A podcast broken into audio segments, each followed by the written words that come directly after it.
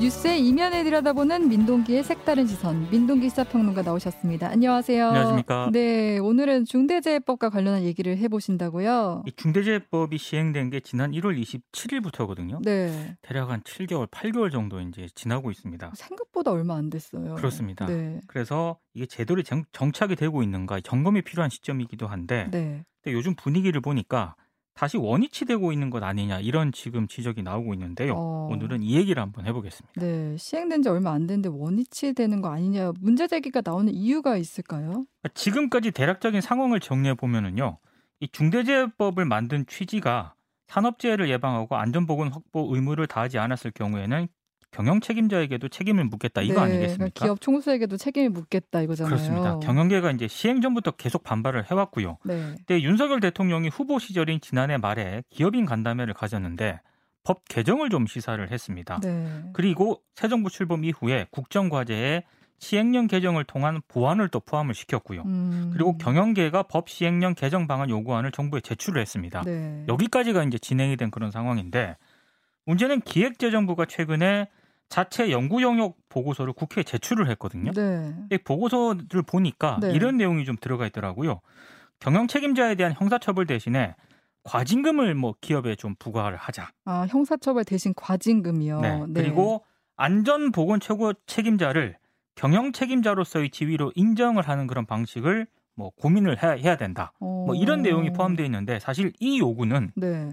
경영계가 그동안 지속적으로 요구를 한 내용이기 때문에 논란을 빚고 어, 있습니다. 네. 사실 이제 형사처벌을 규정했던 게이 기업 총수들에게 과징금이라는 게 징벌적 성격이 약하잖아요. 워낙 이제 그렇죠. 돈이 많으시니까. 근데 네. 이- 이렇게 되면 애초 취지에서 많이 후퇴한 것 같은데요. 그렇죠. 제가 봐도 많이 후퇴한 것 같은데 네. 근데 내용 살펴보기 전에 먼저 좀 제가 보기에 이상한 대목이 하나 있습니다. 네. 기획재정부가 이번에 연구 용역을 진행을 했잖아요. 네. 근데 중대재해법과 관련해서는 주무부처가 고용노동부거든요. 그렇네요. 네. 근데 왜 이 연구 용역을 기재부가 했을까 이런 의문이 들었고 네. 그래서 월권 아니냐는 그런 지적이 나왔습니다. 아. 월권 아니냐는 지적이 나오니까 네. 기재부가 보도 자료를 냈고 네. 이 보도 자료에서 월권 의도가 아니다. 음. 다만 시행령 개정 관련해서 제안을 공유를 해서 정책 결정에 참고하도록 한 것이다. 이렇게 해명을 했는데 네. 근데 지금 보고서를 보니까 아무래도 경영계 요구 사항이 많이 반영이 돼 있거든요. 어. 그래서 나오는 얘기가 기재부가 네. 경영계 요구를 좀 많이 반영하기 위해서 연구 용역을 좀 진행한 것 아니냐 어. 이런 비판이 좀 제기가 되고 있습니다. 근데 실제 뭐 경총이나 전경련의 로- 요구안과 기재부 보고서가 비슷한 점이 많다고 지금 논란이잖아요. 사실 이게 여러 논란이 있는데 가장 핵심적인 쟁점은요 네. 경영 책임자 범위를 어떻게 이제 정할 것인가 이거거든요. 이게 핵심이죠. 그렇습니다. 일단 중대재해법은 어, 노동자 사망 원인이 만약에 안전관리 소홀로 판명이 나게 되면 네. 경영 책임자에 대해서 1년 이상 징역이나 10억 이하의 벌금에 처할 수 있도록 규정을 하고 있습니다. 네. 근데 이제 중대재해법이 이 민간 기업의 경영 책임자를 어떻게 규정을 하고 있냐면 네. 사업을 대표하고 총괄하는 권한과 책임이 있는 사람 또는 이에 준하여 안전 보건에 관한 업무를 담당하는 사람 이렇게 딱 명시가 되어 있습니다. 네. 이 중대재해법에 따르면은 어찌됐든 결국에는 최종 책임이 대표이사에게 물을 수밖에 음. 없는 그런 네, 네, 구조거든요. 네, 네. 아, 그래서 이 재계에서는 어떻게 요구를 해왔냐면 대표이사에 준하는 경영 책임자가 선임이 된다면 네. 대표이사의 책임을 면제하는 규정이 필요하다. 계속 이렇게 요구를 해왔습니다. 대표이사가 아니라 대표이사에 준하는 경영 책임자가 따로 있어야 되는 거네요. 뭐 이렇게 에, 만약에 있다면은 그 네. 사람에게 뭐 좀 책임을 좀 물어야 되는 것 아니냐라고 어. 계속 요구를 해왔는데 네. 근데 묘하게도 기재부 보고서를 보니까 안전보건 최고 담당자라는 그 직책이 있는데 네. 이 직책에 대해서는 경영 책임자로서의 지위를 인정하는 방식으로 개선을 도모할 필요가 있다. 이렇게 어, 언급이 되어 있습니다. 네, 네, 네. 그러니까 대표이사가 아니라 네. 안전보건 최고 담당자를 경영 책임자로 좀 규정을 하자. 어. 뭐 이런 내용인 건데. 재계가 요구한 내용이랑 같네요. 그렇죠. 이거는 네. 이제 대표이사라든가 이른바 기업 총수를 책임 대상에서 제외하자는 것 아니냐라는 네, 네, 네. 해석을 할 수가 있는 대목이기 어, 때문에 그러니까요. 논란을 빚고 있습니다. 네, 이렇게 되면 이제 꼬리 자르기식이 될 수밖에 없을 것 같은데 궁금한 게 주무부처인 고용노동부 입장이에요. 제가 봤을 때 좀 이상합니다. 네, 일단 고용노동부는 그동안 경영 책임자는 중대재해법에 포함이 돼 있기 때문에 시행령 개정 사항이 아니다라는 입장을 유지를 해왔습니다. 네, 근데 최근에 고용노동부가 중대재해법 시행령 개정안에 경영 책임자 정의를 추가로 명시하는 방안을 법제처에 문의를 했다고 하거든요. 어... 아니 그냥 개정 사항이 아니다라는 입장을 밝혔다면 네. 굳이 이걸 법제처에 네. 문의할 이유가 없는데 네. 이거 왜 문의를 했을까? 네. 결국에 나오는 얘기가 재계 압력이라든가 이런 여러 가지 상황을 고려해서 기존 입장을 음. 바꾼 것 아니냐 네. 이런 이제 의문이 제기가 됐던 거고요. 네. 민주당이 이걸 또 강하게 비판을 했습니다. 일단 고용노동부는 어, 개정안에 경영 책임자 정의를 추가로 명시하는 방안을 법제처에 문의를 하긴 한 건 맞다. 그런데 관련 내용을 담지 않기로 최종 결론을 냈다. 음. 이런 입장을 밝혔는데 네. 노동계는 여전히 고용노동부에 대해서 불신을 보내고 있는 그런 상황입니다. 이게 중대재해법 제정까지 굉장히 많은 우여곡절이 있었거든요. 네. 그런데 지금 이렇게 시행한 지 얼마 안 돼서 바뀔 수도 있다 그러면 노동계 당연히 반발할 수밖에 없죠. 그러니까 원래 이 개정안을 추석 전에 발표하겠다라고 정부가 얘기를 했었거든요. 네. 근데 9월 중 발표를 일단 늦춰줬습니다. 어... 일단 내세운 이유는 태풍 수습 때문이다라고 음... 얘기를 하고 있는데 네. 노동계 일각에서는 막판에 음. 경영계 요구 사항을 좀 끼워 넣으려고 그런 것 아니냐라고 계속 의심을 하고 있고요. 네. 민주노총이 지난 15일 성명을 냈는데 일단 재개 주장을 그대로 수용하고 있는 윤석열 정부를 좀 비판하는 그런 내용이 하나였고 또 하나는 재계와 대통령의 의중을 헤아려서 고용노동부가 법치의 체계를 좀 무너뜨리고 있다 이렇게 비판하는 그런 내용입니다. 음. 근데 어찌됐든 기재부 보고서 내용이라든가 네. 주무부서인 고용노동부의 오락가락 행태를 음. 재계와 대통령의 의중을 헤아리는 것으로 일단 노동계는 규정을 하고 있기 때문에 네. 갈등이 좀 증폭이 되고 있습니다.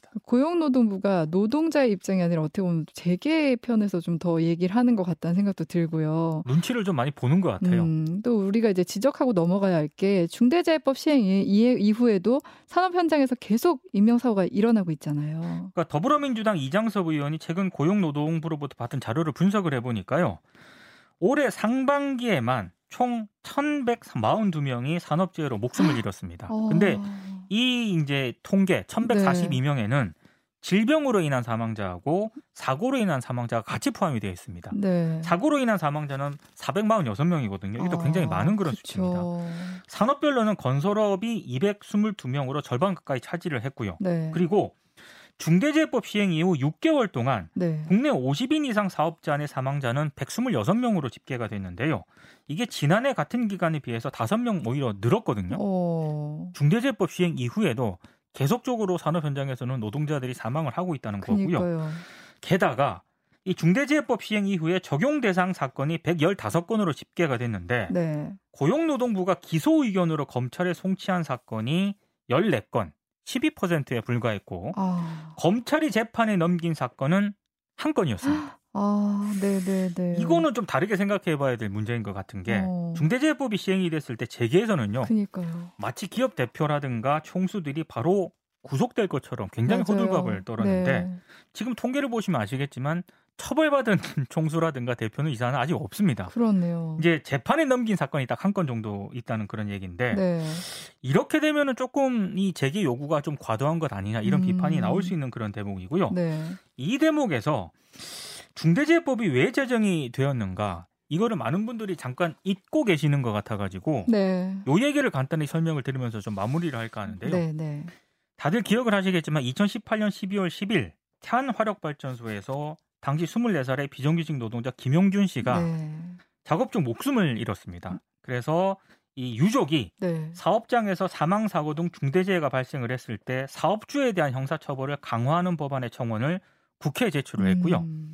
여기에 대해서 10만 명이 넘게 동의를 했고 네. 입법 논의가 시작이 됐고 음. 그리고 중대재해법이 이제 제정이 된 겁니다. 네. 지금까지 왔는데 중대재해법 시행 이후에도 수많은 또 다른 노동자 김영균이 노동자 노동 현장에서 목숨을 잃고 있거든요. 네. 아마 지금 이 시간에도 사고가 발생할 수도 있습니다. 그렇죠. 근데 이렇게 중대재해법을 다시 시행령을 통해서 애초 취지가 무색할 정도로 지금 이렇게 개정을 하려고 하는 그런 음. 움직임에 대해서는 조금 다시 생각을 해봐야 되는 게 아닌가 음. 싶습니다. 지난해 왜 광주 학동 건설 현장 붕괴. 사고 있잖아요. 네. 최근에 이 법원에 1심 선고가 있었는데 하도급 업체나 뭐 하청업체 현장 소장 등에게는 뭐 징역 3년 네. 6개월에서 1년 6개월이 선고됐는데 시공사인 현대산업개발 책임자는 모두 집행유예를 선고받았어요. 맞습니다. 이법 시행 전에 일어난 일이라서 이제 법 적용을 받지 않은 건데 사실 이제 중대재해처벌법이라는 게 뭐 기업 총수를 벌하자 이런 의도가 아니라 네. 사고를 예방하자는 취지가 더 있었던 거잖아요. 그만큼 안전 장치를 제대로 마련하라는 그쵸. 거거든요. 네, 그래서 그 취지에 맞게 법이 운영돼야 되는 거 아닌가. 지금 시행령으로 또 법을 뛰어넘 법을 뛰어넘겠다는 건데 이런 것들에 대해서 좀 우리 좀 냉정하게 봐야 되는 거 아닌가 이런 생각이 듭니다. 맞습니다. 네, 지금까지 색다른 시선 민동기 시사평론가였습니다. 고맙습니다. 고맙습니다.